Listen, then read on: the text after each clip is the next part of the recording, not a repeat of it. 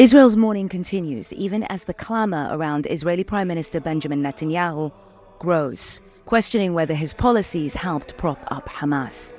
In a series of interviews with key Israeli players, CNN and the Israeli investigative platform Shomrim were told how Netanyahu allowed Qatari cash donations to Hamas for years without supervision, despite concerns from within his own government. $30 million per month. Per month. Okay. $360 million. Mm. It's more than a billion shekel. Mm. That's simple mathematics. It's a lot of money a lot of money. Dollar in Gaza is like uh, twenty dollars in US. For them, it was like relief. It was like oxygen.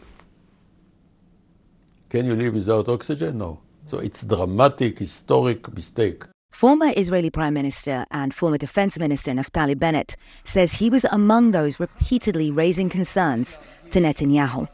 When Bennett became Prime Minister in 2021, he put a stop to the suitcases of cash to Hamas, moving the transfer of financial support to Hamas from cash to a UN mechanism. I stopped the cash uh, suitcases because I believe that's a horrendous mistake to allow Hamas to have all these suitcases full of cash that goes directly to rearming themselves against Israelis. Why would we feed them cash to kill us. The cash deliveries were supposed to help, among other humanitarian needs, pay Gaza's civil servants, and pictures in 2018 showed workers lining up to receive $100 bills. Israel approved the deal in a Security Cabinet meeting in August 2018, during a previous Netanyahu tenure as prime minister. An Israeli official defended Netanyahu's decision, telling CNN successive Israeli governments enabled money to go to Gaza, not in order to strengthen Hamas, but to prevent a humanitarian crisis. That's true, but no one else approved it in cash. Former Prime Minister Bennett says that Netanyahu underestimated Hamas. I think uh, the approach towards Hamas was one of a sort of a nuisance type uh, terror organization that can shoot rockets, can cause uh, a bit of uh, havoc here and there, but not much more than that. So underestimate. And uh, absolutely. Um, and uh, in that sense, we, we've learned a lesson. We have to believe our enemies. This lesson has become a turning point for Israel.